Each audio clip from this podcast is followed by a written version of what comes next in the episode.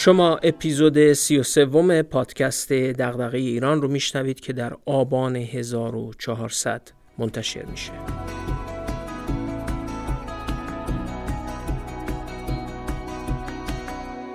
من محمد فاضلی هستم نویسنده کانال دغدغه ایران در تلگرام و صفحه‌ای با همین عنوان در اینستاگرام که با کمک همکاران پادکست دغدغه ایران رو هم منتشر می‌کنیم ما تو این پادکست کتابا یا متونی رو به شنونده معرفی می‌کنیم که از دل اونا میشه ایده ها یا مباحثی درباره توسعه و بهبود مسائل جامعه ایران رو یاد گرفت یا به سوالاتمون درباره توسعه ایران بیشتر و بهتر فکر کرد. سوالاتی از جنس دغدغه ایران.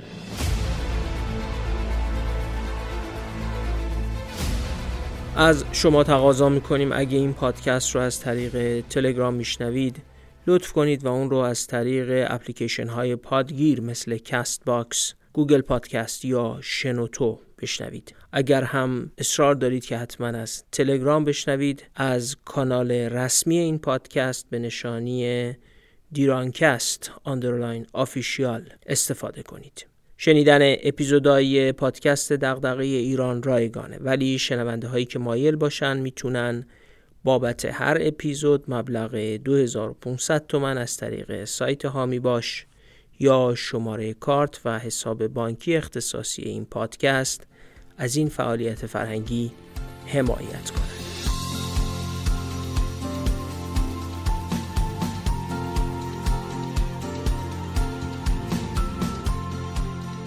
تو اپیزودهای 31 و 32 کتاب مستخدمین بلژیکی در خدمت دولت ایران رو مرور کردیم که به کمک اون می‌شد بخشی از وضعیت نظام اداری و شیوه حکومت کردن قاجارا در ایران رو شناخت.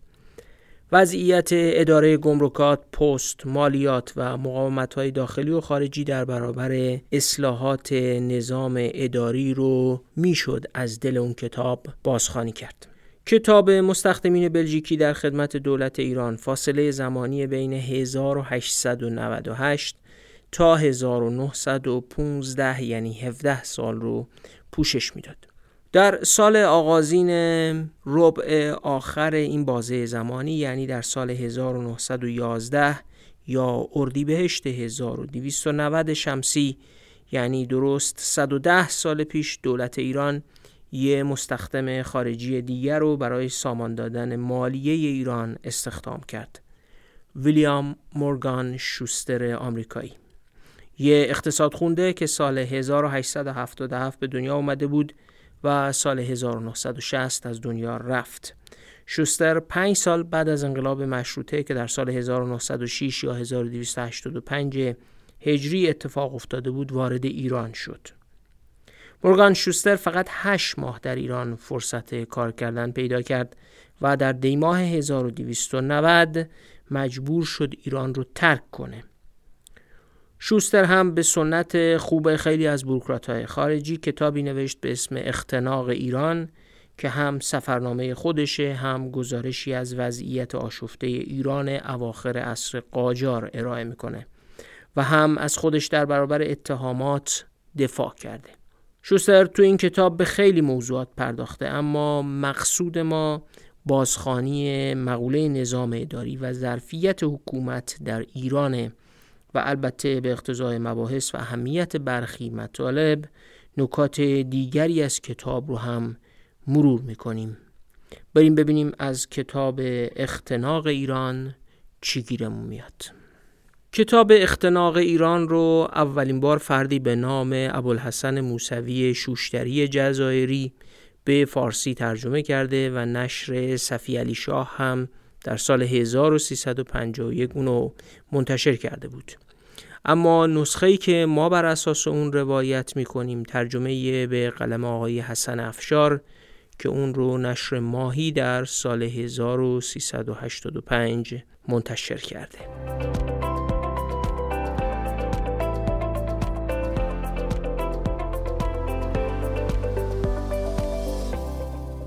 حامی مالی این اپیزود شرکت مهندسی نرم افزار کسراس. 22 سال سابقه دارن. سامانه های حضور و قیابشون امروز در 1200 شرکت بزرگ و معتبر کشور نصب شده و حضور و قیاب 1.5 میلیون نفر از کارکنان در کشور با نرم افزارهای تخصصی و تحت وب کسرا مدیریت میشه. این سامانه ها به صورت یک بارچه تمام فرایندهای مربوط به حضور و قیاب مرخصی مأموریت و دادن پاداش رو انجام میدن و از طریق اپلیکیشن موبایل هم میشه به کاربری عمومی این سامانه ها دسترسی داشت. کس را علاوه بر نرم افزار حضور و غیاب در زمینه نرم افزارهای تغذیه سازمانی و حراست هم راهکارهای متمایزی داره. می‌تونید نشونی سایت و لینک دانلود کاتالوگ شرکت مهندسی نرم افزار کسرا رو تو توضیحات همین اپیزود ببینید.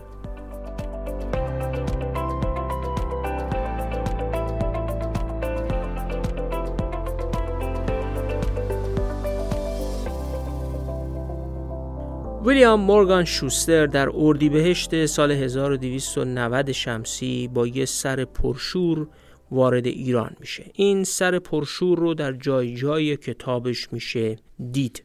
عنوان فرعی کتابش این عبارت بلنده. قصه دیپلماسی اروپایی و دسیس بازی شرقی که باعث سلب حقوق ملی دوازده میلیون مسلمان شد.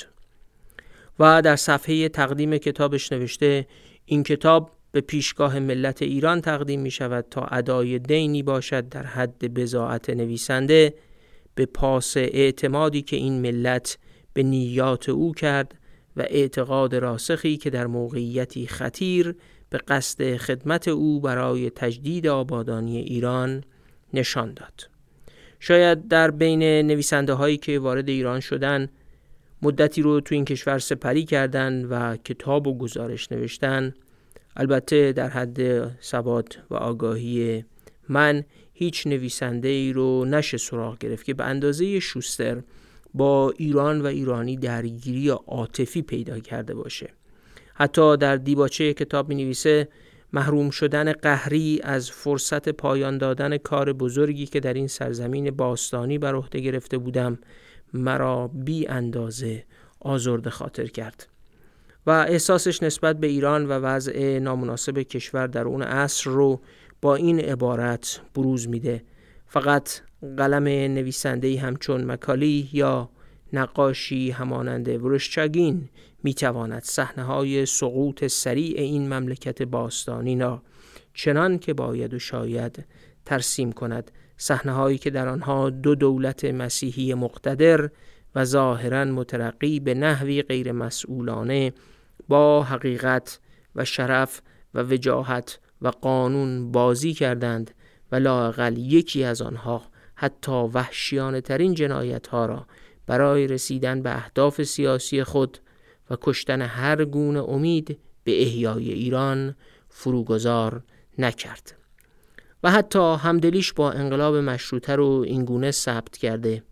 اگر نابودی حاکمیت ملی ایرانیان توانسته باشد آگاهی جهان متمدن را از روح قارتگرانه سیاست های جهانی در سال 1911 تا حدودی بالا ببرد زندگی و مبارزات مشروط خواهان ایرانی که به مرگ بسیاری از آنها منجر شد بی نتیجه.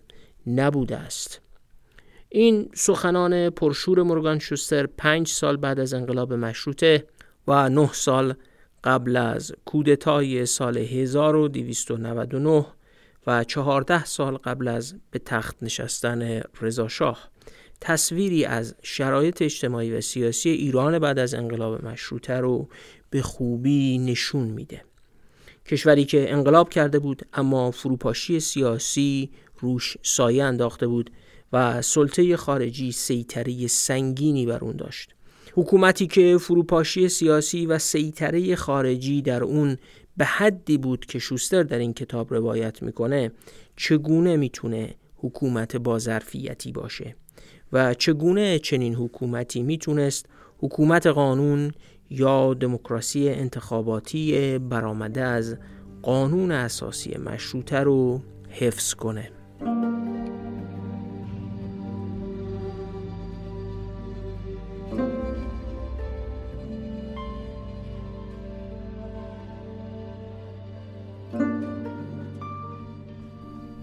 شوستر شرحش از ایران رو با برشمردن برخی ویژگی های جامعه و سیاست ایران شروع می‌کنه.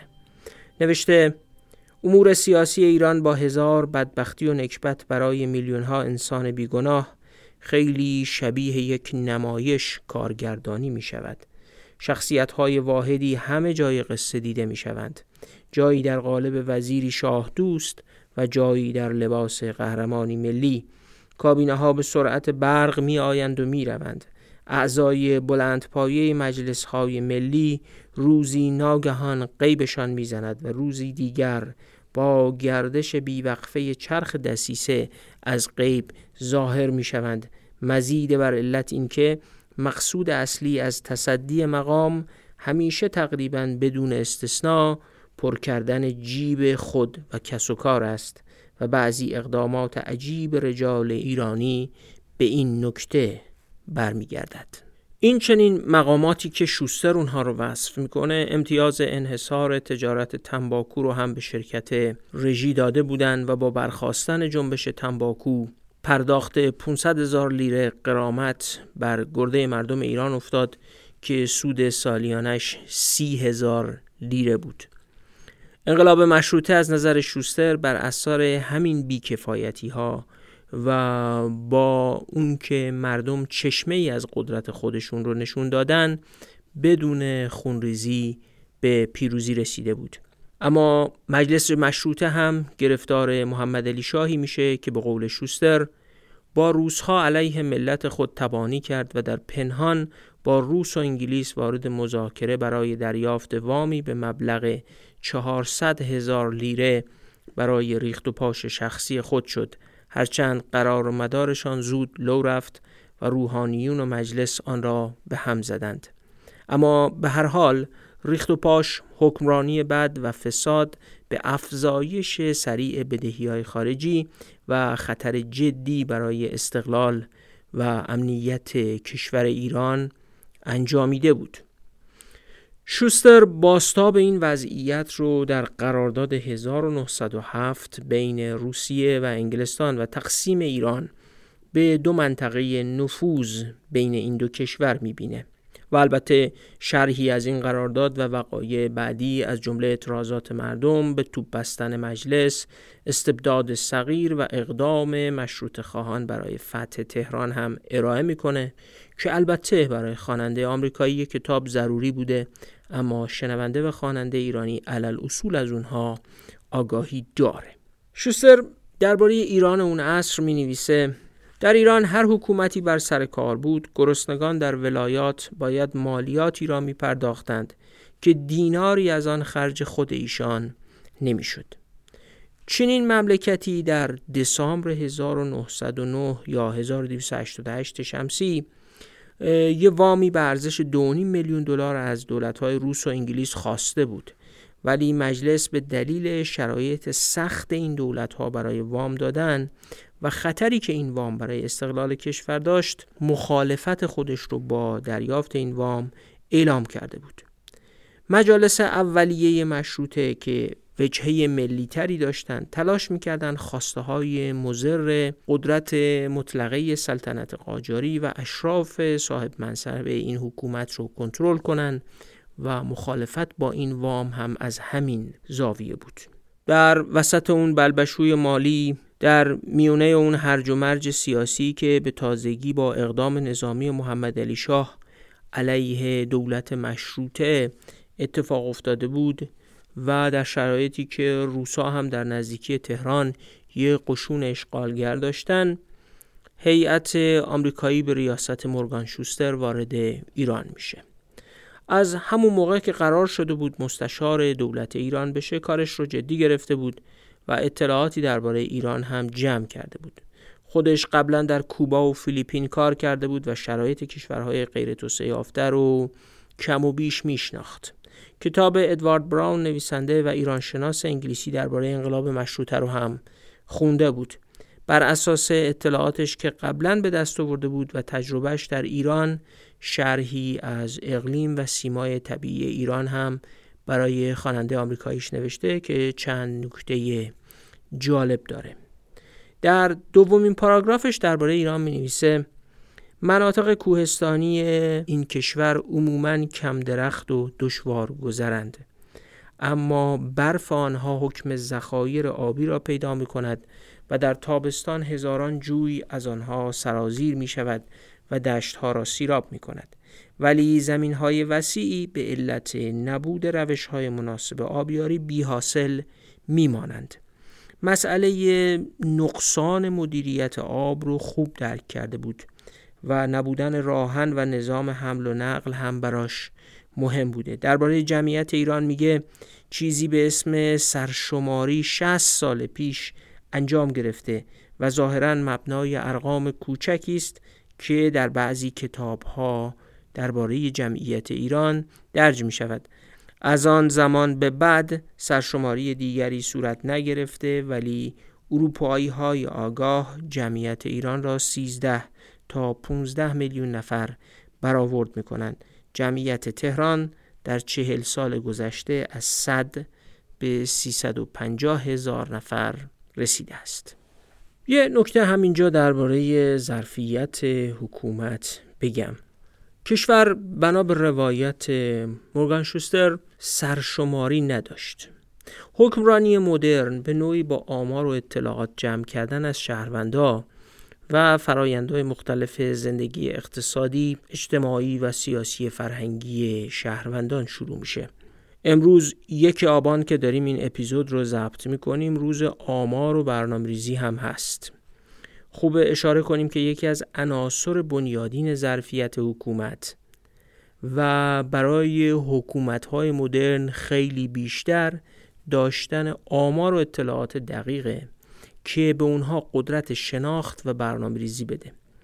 حتی بخش مهمی از خدماتی که دولت مدرن تحت عنوان کالای عمومی ارائه می‌کنه تولید آمارهایی که فقط حکومت ها قادرن اونها رو تولید کنن یا فقط حکومت ها حق دارن چنین داده ها و آماری رو جمع آوری کنن. و چون تولید اونها نفع اقتصادی مشخصی برای بخش خصوصی نداره یا اصلا در توانشون نیست. فقط حکومت ها هستند که باید چنین آمار و اطلاعاتی رو جمع بکنن و تحت ضوابط مشخصی با حد اکثر شفافیت و قابلیت راستی آزمایی در اختیار جامعه قرار بدن. چون مسئله ما در این پادکست توسعه است و به طور خاص بر ظرفیت حکومت متمرکزیم یادآوری کنیم که تولید آمار و اطلاعات کافی معتبر و شفاف بخشی از وظایف حکومت و تقویت کننده ظرفیت اونه. آماری که به قول شوستر در سال 1911 حتی در قالب یک سرشماری دقیق هم در ایران وجود نداشت. مجلسیان مشروط خواه ممالک محروسه ایران که حال و روز آمار و اطلاعاتش به همون شکلی بود که 60 سال از آخرین چیزکی به نام سرشماری در آن میگذشت تشخیص داده بودند که باید به قول شوستر سر و سامانی به وضع آشفته خزانداری قرون وسطایی ایران بدهند. آبان و آذر سال 1910 یا 1289 شمسی مجلس به همین بحث می‌پردازه و سفارت ایران در واشنگتن در دسامبر 1910 متن دستور وزیر خارجه حسین علا رو به این شرح برای استخدام. یک نفر خزاندار کل از مردمان کافی و کاردان بیالایش آمریکا و امین و موثق به جهت تجدید تشکیل و پیشرفت و نظم جمع و خرج مالیه ایران به مدت سه سال به عمل بیاورید و نیز یک نفر مستوفی و محاسب ماهر و یک ممیز برای نظارت و تعیین میزان لازمه مالیات ایالات و یک نفر رئیس برای اداره تنفیز مالیات های مستقیمه به معاونت یک نفر مفتش کاردان که دارای صفات ممیز سابق و ذکر باشد. یه همچین پیامی از حسین علا وزیر امور خارجه ایران می‌رسه به سفارت ایران در واشنگتن. شوستر می نویسه دولت آمریکا بهش تفهیم می‌کنه که هیچ نمایندگی از جانب دولت آمریکا نداره و معاون وزیر امور خارجه آمریکا هم در نامه‌ای به شوستر نوشته جنابالی به مقام خزاندار کل تحت امر وزیر مالیه ایران انتخاب شده اید. به این ترتیب او نمایندگی از جانب آمریکایی ها نداشت و باید تحت فرمان دولت ایران بود. چارلز مکاسکی، رالف هیلز، بروس دیکی و دیگرانی هستند که به اتفاق خانواده جمعا 16 نفر در 8 آوریل 1911 نیویورک رو به مقصد تهران ترک می‌کنن. اونا از مسیر پاریس، وین، بندر باتومی، باکو، انزلی، رشت، قزوین و تهران به ایران می‌رسن. در دوازده می یعنی با یک سفر سی و چهار روزه به تهران می‌رسن در حالی که به قول شوستر وسایلشان زودتر رسیده بودند. ولی سه شبانه روز باران و خاک و خل و جست و خیز در گاری بیفنر دمار از روزگارشان درآورده بود. این جمله کوتاه شرحی است بر وضعیت راهها و حمل و نقل در ایران اون روز. افراد بسیاری تو تهران سر شوستر آوار میشن. اومده بودن دیدار و خلاصه دست و پا کردن پست و منصب برای خودشون یا شناختن مستشار آمریکایی که تازه وارد تهران شده بود. به قول خودش دو ماه کار ما از صبح علت طلوع تا دیر وقت شب ملاقات با این افراد بود که انگار تمامی نداشتند. البته خودش هم متذکر میشه که ما از همین راه توانستیم اطلاعات با ارزشی به دست آوریم. شوستر کارش رو در تهران شروع می‌کنه و بعد از مصاحبه مطبوعاتی که با رسانه ها و روزنامه های تهران انجام میده روزنامه‌نگارا عمدتا همراهش میشن. نکته جالب اینه که میگه ممتاز و دوله وزیر مالیه از هیچ کمکی به ما دریق نداشت و تازه به توافق اولیه برای شروع کار رسیده بودیم که در یک خرداد کابینه دچار بحران شد و او استعفا کرد. این بی کابینه ها خصیصه دوران بعد از مشروطه بود. و خودش بخشی از بیظرفیتی و شاخص ناتوانی حکومت در اون عصر هم هست. شوستر به این ترتیب غیر از همه مشکلات با مسئله بیثباتی کابینه ها در ایران هم مواجه میشه. یکی از مشکلاتی که در همون بعد و ورود شوستر و همراهانش به تهران بروز می‌کنه مشکلیه که با نسبت دادن بهایی بودن به شوستر همکاراش و کسانی که براش کار می‌کردن پیش میاد. خود شوستر می به وزیر مالیه گفتم ما بهایی نیستیم ولی به دولت و ملت ایران هم توصیه می‌کنم دست از کنجکاوی در مورد دین ما یا خدمتکاران ما یا رنگ کراوات ما بردارند و اگر دولت مسئله مهمتری ندارد که دربارهش فکر کند بگردد چیز دیگری پیدا کند. نوشته های شوستر نشون میده که نگاه مثبتی به بلژیکی ها نداشته. خب قبل از شوستر یعنی وقتی که او در 1911 استخدام میشه تقریبا 13 سال بود که بلژیکی ها در ایران کار می‌کردن موسیونوز البته سال 1907 از ایران اخراج شده بود اما مورنارد و لامبرت مولیتور و دیگرانی از گروه بلژیکی در ایران هنوز بودند و تا سالها بعدش هم باقی موندن مورنارد که شوستر به اون یک گمرکچی دونپایه می‌گفت هنوز به همراه برخی بلژیکی ها تو ایران مشغول کار بود. نوز متهم شده بود که مذاکرات با روسا رو یه جوری پیش برده که به نفع اونها تموم شده. البته بلژیکی ها هم تلاش می‌کردند که اثر حضور شوستر در تهران رو تضعیف کنند اما بالاخره علیرغم مخالفت های داخلی و خارجی مجلس در 22 خرداد با رأی واقعا یک بارچه‌ای لایحه‌ای تصویب می‌کنه و به قول خود شوستر اختیار کامل امور مالی دولت ایران رو به یک خارجی یعنی همون شوستر واگذار می‌کنه. اولین مسئله که دربارش از شوستر نظر خواهی میشه وصول مالیات نمکه. یک سال قبل از اینکه شوستر وارد ایران بشه دولت مالیاتی بر نمک وضع کرده بود که از هر یک خروار نمک 64 قران معادل 57 دهم دلار مالیات می گرفتن نمک تولید داخل. جالب اینه که اگه نمک وارداتی بود و از خارج وارد می شد حق گمرکیش فقط 9 صدم دلار بود. یعنی مالیات نمک تولید داخل تقریبا 63 برابر مالیات نمک وارداتی بود. دولت ایران از محل این مالیات در طول یک سال مبلغ 42 هزار تومن یه چیزی معادل 37 هزار دلار درآمد کسب می‌کرد. اما رقم ناخالص درآمد این مالیات 209 هزار تومن بود. ما با تفاوت یعنی فاصله بین 209 هزار تومن مالیات گرفته شده از مردم و 42 هزار تومن مالیاتی که به خزانه دولت ایران واریز می شد یعنی مبلغی معادل 167 هزار تومن صرف هزینه خود جمعآوری مالیات شده بود. یعنی چهار برابر مالیات کسب شده توسط دولت صرف کارکنان و دم و دستگاه جمعآوری مالیات شده بود. این مسئله ای که در قبال هر نوع مالیاتی هم مطرح هر مالیاتی یکی از شروط درست بودنش منهای شروط پیچیده دیگر اینه که هزینه جمعآوریش چقدر و آیا هزینه جمعآوریش نسبت به کل مالیات و درآمدی که برای حکومت به دست میاره به صرفه هست یا نیست.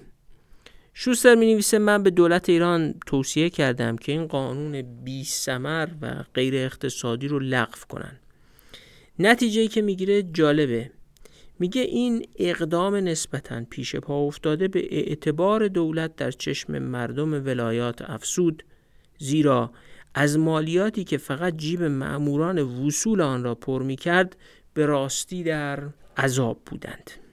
برای اون دسته شنونده های ما که اپیزودهای 21 تا 24 درباره اصلاحات اقتصادی در گرجستان رو شنیده باشن یعنی تو فصل دوم پادکست این خیلی کار آشنایی به نظر می‌رسه. اونا یادشون هست که نیکا گلاوری میگه ما الزام به داشتن گواهی معاینه فنی خودروها رو تو گرجستان تو سال 2003-2004 لغو کردیم. چون ماشینا تو گرجستان تو اون سالها فرسوده و داغون بودن و هیچ صاحب ماشینی نمی‌تونست برای اون ماشین های در داغون گواهی معاینه فنی بگیره.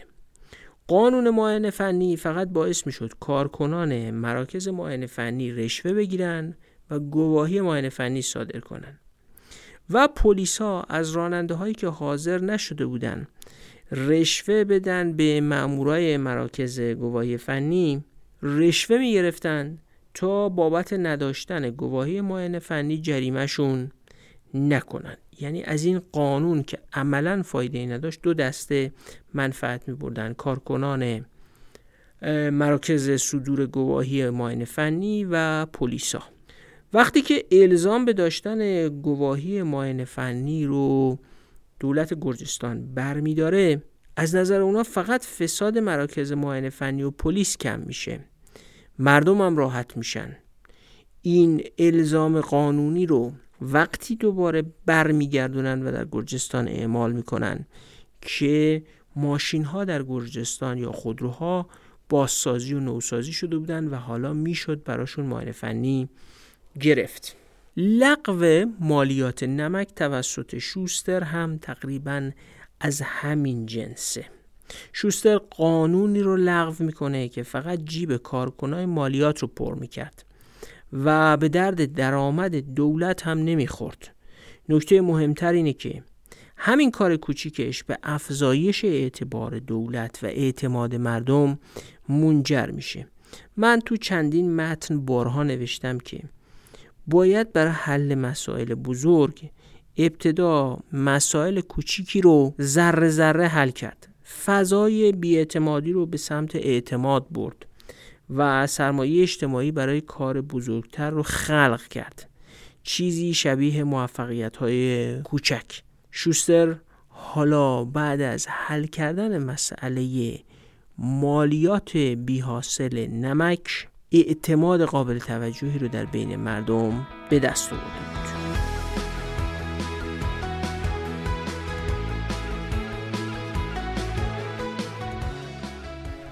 وقتی روایت بلژیکی ها رو می‌گفتیم معلوم شد که صاحبان قدرت و ثروت حکام محلی شیوخ و زمیندارا چجوری در برابر گسترش اراده حکومت به هیته تحت نفوذ خودشون مقاومت می‌کردن همینا در سطوح مختلف جلوی اصلاحات مالی شوستر هم سفارایی می‌کنن مقاومت به حدی بود که شوستر می نویسه حتی تصور اینکه بشود امور مالی ایران را سر و سامان داد هم باعث خنده می شد. واقعا هم البته کارش دشوار بود. خودش در وصف دولت ایران می نویسه دولتی زپرتی را مجسم کنید که زیر سقف خراب شدهش جماعت جوراجوری از گمرکچی های بلژیکی و ژاندارم های ایتالیایی و توپچی های آلمانی با عالمان و اتباع و معلمان و مستشاران فرانسوی معلمان نظامی اتریشی و کارمندان بانکی انگلیسی ندیمان درباری ترک و ارمنی و بالاخره مهمتر از همه یک لشکر افسر و مربی و مشاق روس همه به تکلیف روزانه خودشان عمل می کنند و ضمن اینکه تنه دیگری به دولت شاهنشاهی می‌زنند و به ورشکستگی کامل نزدیکترش می کنند با سقلمهی به سمت منافع سیاسی یا شخصی خودشان هم هلش می دهند. این دولت زپرتی منو یاد مفهومی میندازه که دارون اجمغلو و جیمز رابینسون درباره گونه ای از دولت در جهان به کار می‌برند که اسمش رو گذاشتن لیویاتان یا دولت کاغذی دولتی که هم هست و هم نیست. هست چون یه دی حقوق می‌گیرن اما نیست چون خدماتی عرضه نمی‌کنه و معلوم نیست به چه درد می‌خوره. شوستر به این دولت میگه دولت زپرتی. حالا شوستر در درون این دولت زپرتی به دنبال اطلاعات و آمار مالی دقیق از وضع مملکت میگرده. موسیو مورنارد دفاتر و اسنادی داشته اما مهم این بود که در ادارات وزارت مالیه چیزی به اسم بایگانی یا آمار منسجم وجود نداشت. به قول خودش میگه مالیه ایران کلافی سردرگم بود بسیار سردرگم اگر اصلا کلافی وجود داشت وضع وزارت مالیه این گونه بود کارکنان وزارتخانه عده نامتشکلی از کارمندان جز بودند که از طریق ادارات و دوایر مختلف پولهایی را که به همه بدون استثنا مالیات می‌گفتند ظاهرا برای مصالح کشور از مردم وصول می کردند. چیزی به اسم دستگاه دولتی یا سنجش و آزمون تعیین صلاحیت و قابلیت کار در آن وجود نداشت سمتها را وزیر مالیه بین کسانی که خانواده های سرشناس یا نفوذ سیاسی داشتند تقسیم می کرد. هیچ مقامی شب که می خوابید مطمئن نبود فردا مقامش را داشته باشد. مسئله معروف دم را غنیمت شمار کاملا در مورد وضع کلی این وزارتخانه صدق می کرد. اما مهمترش این بود که هرگز سعی نکرده بودن به درآمدها تمرکزی بدن. دو چیزی به اسم بودجه بندی وجود خارجی نداشت.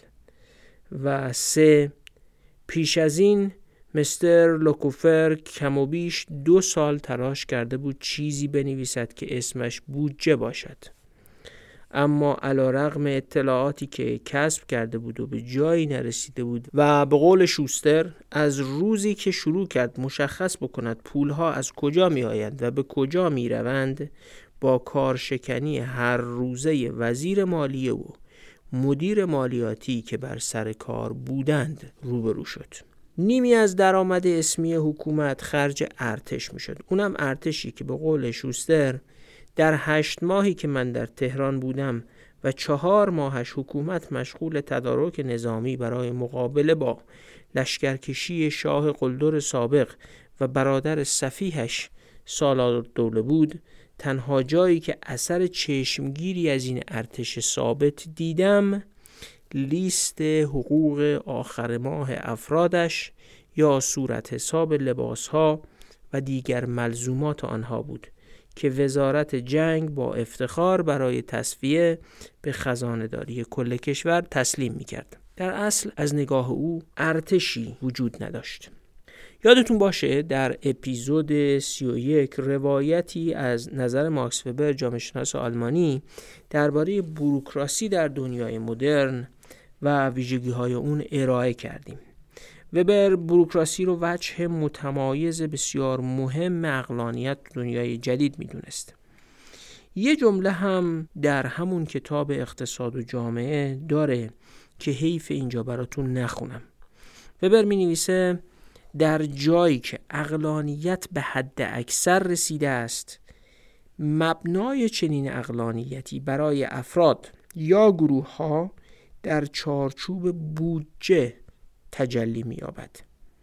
اینکه کشوری در اولین دهه قرن بیستم اصلا چیزی به اسم بودجه نداشت سطح ظرفیت حکومتش رو نشون میده اما خب وضع مالی ایران آشفتگی های دیگه هم داشت یکی از مظاهر آشفتگی وضع مالی ایران رو میشه در رابطه وزیر مالیه و ایالات و بقیه دولتی ها دید.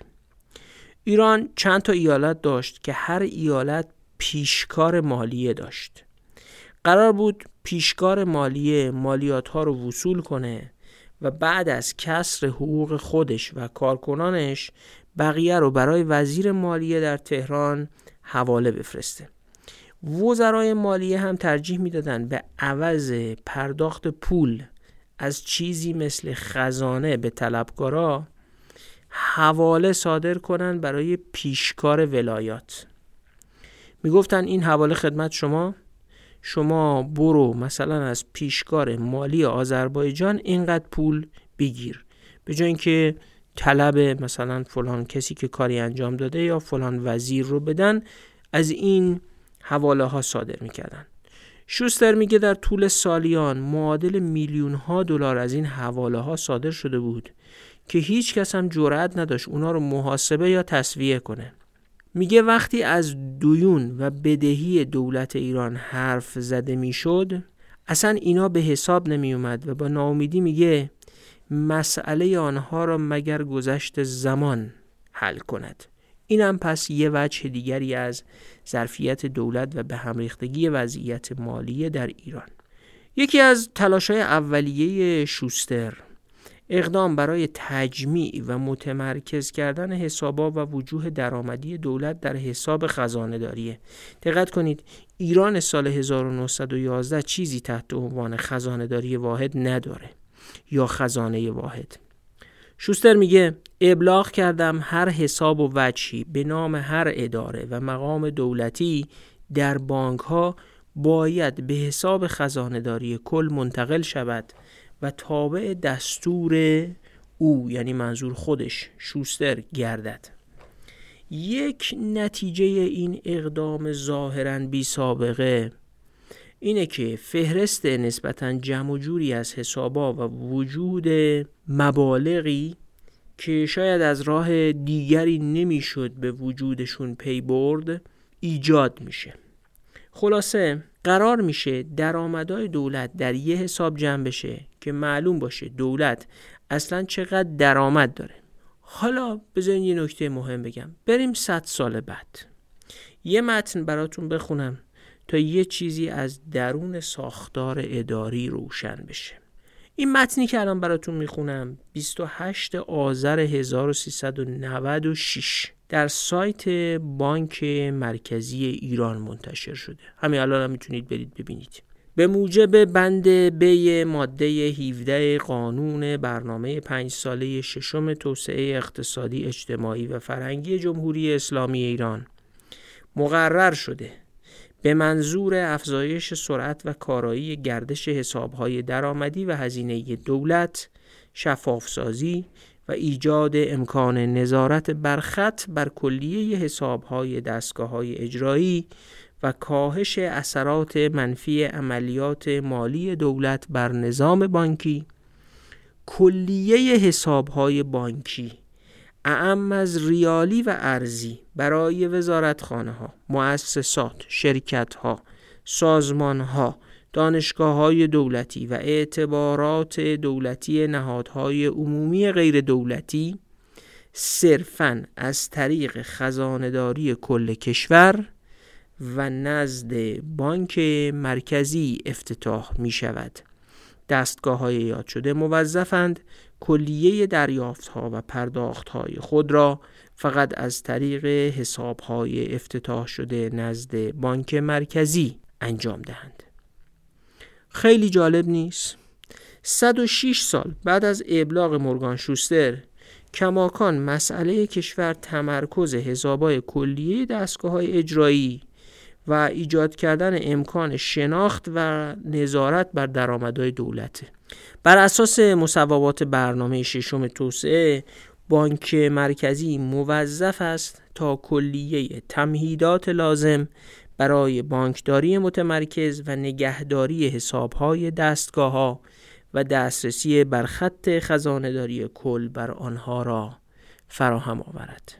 دقت کنید شوستر هم خزانهدار کل بود و 106 سال بعد خزانهداری کل ایران داشت کاری رو می‌کرد که شوستر در نظر داشت همون موقع انجام بده و به واقع از بنیانهای مالیه مدرن هم به حساب میاد.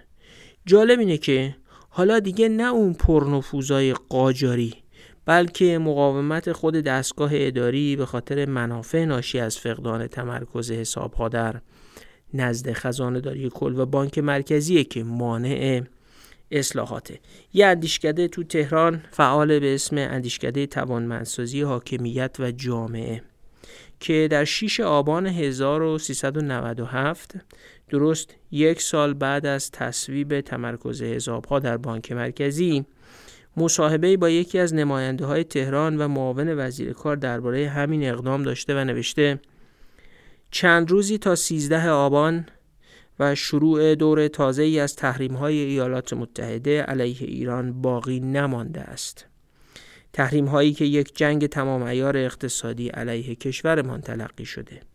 اما ستاد فرماندهی این جنگ در خزانه داری آمریکا مستقر است. خزانه ای که می تواند کوچکترین تراکنش ها را رسد کند و همه راه های نقل و انتقالات با ایران را مسدود سازد.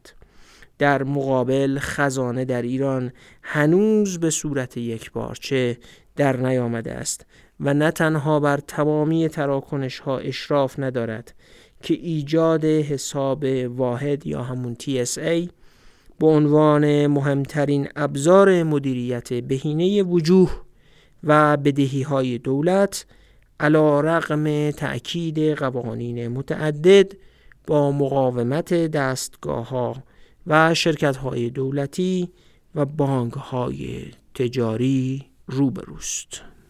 راستی اگه به موضوعات توسعه و بالاخص توانمندسازی حاکمیت و جامعه برای تحقق توسعه و اصلاحات برای مبارزه با فساد، ارتقای شفافیت و افزایش ظرفیت حکومت علاقه مندید بررسی و خواندن آثار منتشر شده توسط مرکز توانمندسازی حکومت و جامعه را از دست ندید. کارهای پژوهشی خیلی خوبی درباره کارآمدسازی حکومت انجام میدن و بلخص مجموعه ای از ویدیوها رو در این زمینه تهیه کردن ترجمه کردن و تو سایتشون گذاشتن که واقعا دانش و ایده های خوبی توشون هست هم سایتشون رو ببینید و اگه می‌تونید به طرق مختلف کمکشون کنید. آدرس سایتشون هست ایران خط تیره BSSC نقطه آر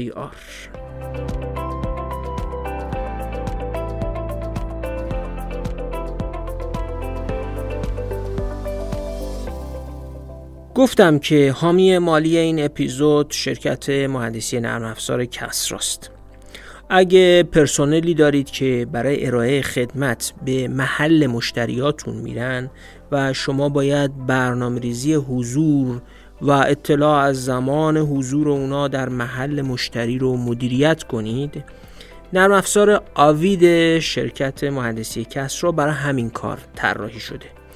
آوید روی موبایل شما نصب میشه و با استفاده از جی پی اس ورود و خروج کارکنانتون به محل مشتری رو ثبت و ارسال می‌کنه و شما می‌تونید به صورت لحظه ای از وضعیت حضور نیروهاتون تو محل مشتری ها مطلع بشید. اپلیکیشن آوید حتی در مکانهایی که پوشش اینترنت هم ندارن کار می‌کنه و موقعیت مکانی تقلبی رو هم تشخیص میده. نشونی سایتشون تو توضیحات این اپیزود اومده و می‌تونید اطلاعات بیشتر رو از سایت شرکت مهندسی کسرا دانلود کنید.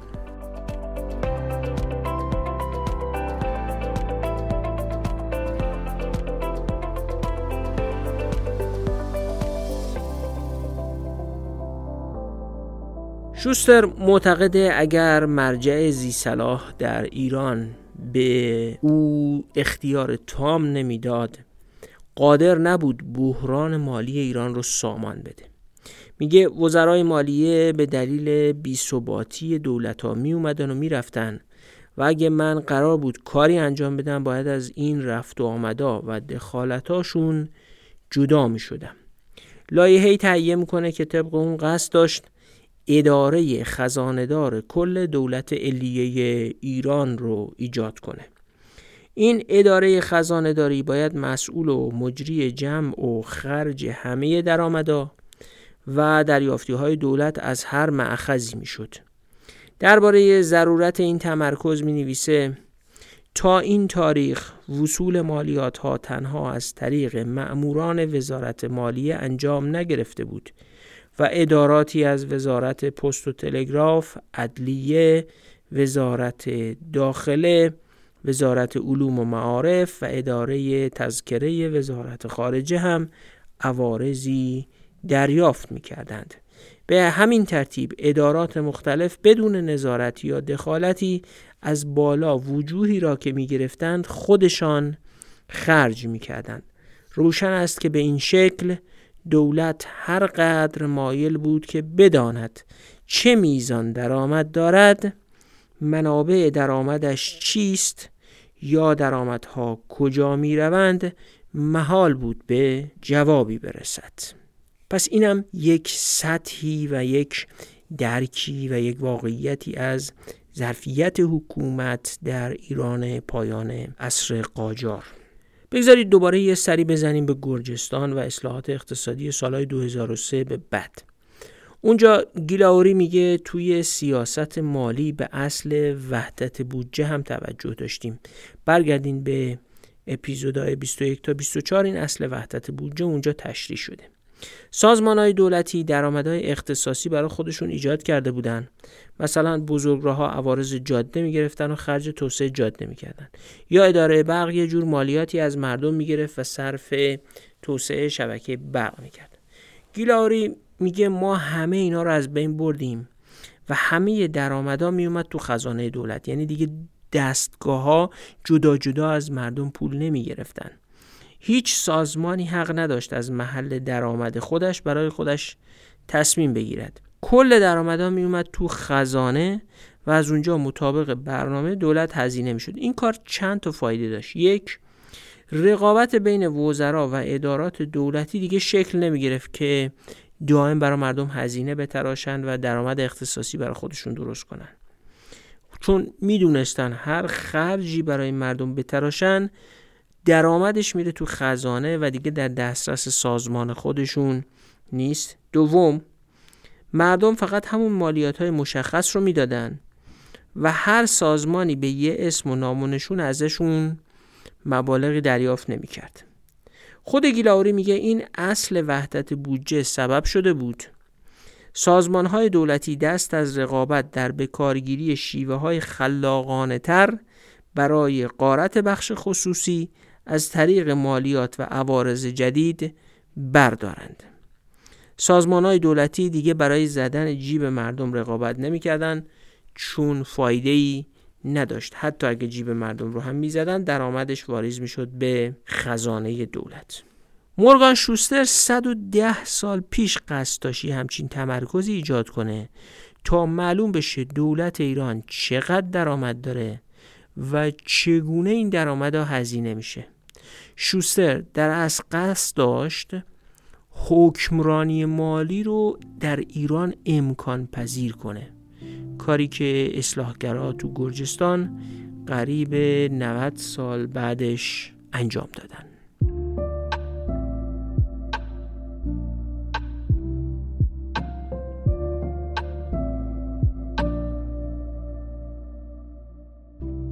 خب امیدوارم تا اینجا تصویری از مالیه و ظرفیت حکومت در ایران پایان عصر قاجار ارائه شده باشه.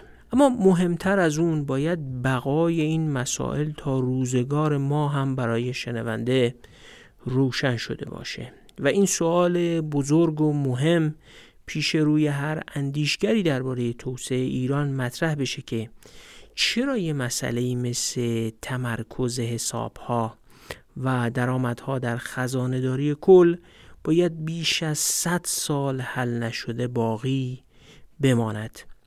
از اینجا به بعد باید وارد یکی از مهمترین بخشای برنامه مورگان شوستر در ایران بشیم یعنی تجدید سازمان مالی ایران. شاید داستان فعالیت شوستر در این عرصه بتونه بخشی از سوال رو مشخص بکنه و پاسخ بده. اما این کاری نیست که تو این اپیزود بتونیم انجام بدیم. زمان ما رو به پایانه و این بحث رو در اپیزود 34 دنبال می‌کنیم. از حمایتاتون به هر شیوه ای سپاس گذاریم. ایمیل ما یعنی دیرانکست at gmail.com آماده است برای دریافت نقد و نظرهاتون. معرفی کردن این پادکست صفحه اینستاگرامش و معرفی کردن کانال تلگرام ما کمکی و حمایتی از پادکست شنیدنش از اپلیکیشن های پادگیر مثل کست باکس شنوتو و گوگل پادکست هم خودش نوعی حمایته حمایت. های مالی شما رو هم قدر می‌دونیم. امیدواریم با حمایت شما با کیفیت تر کار کنیم بیشتر شنیده بشیم و موثرتر باشیم. فعلا خدا حافظ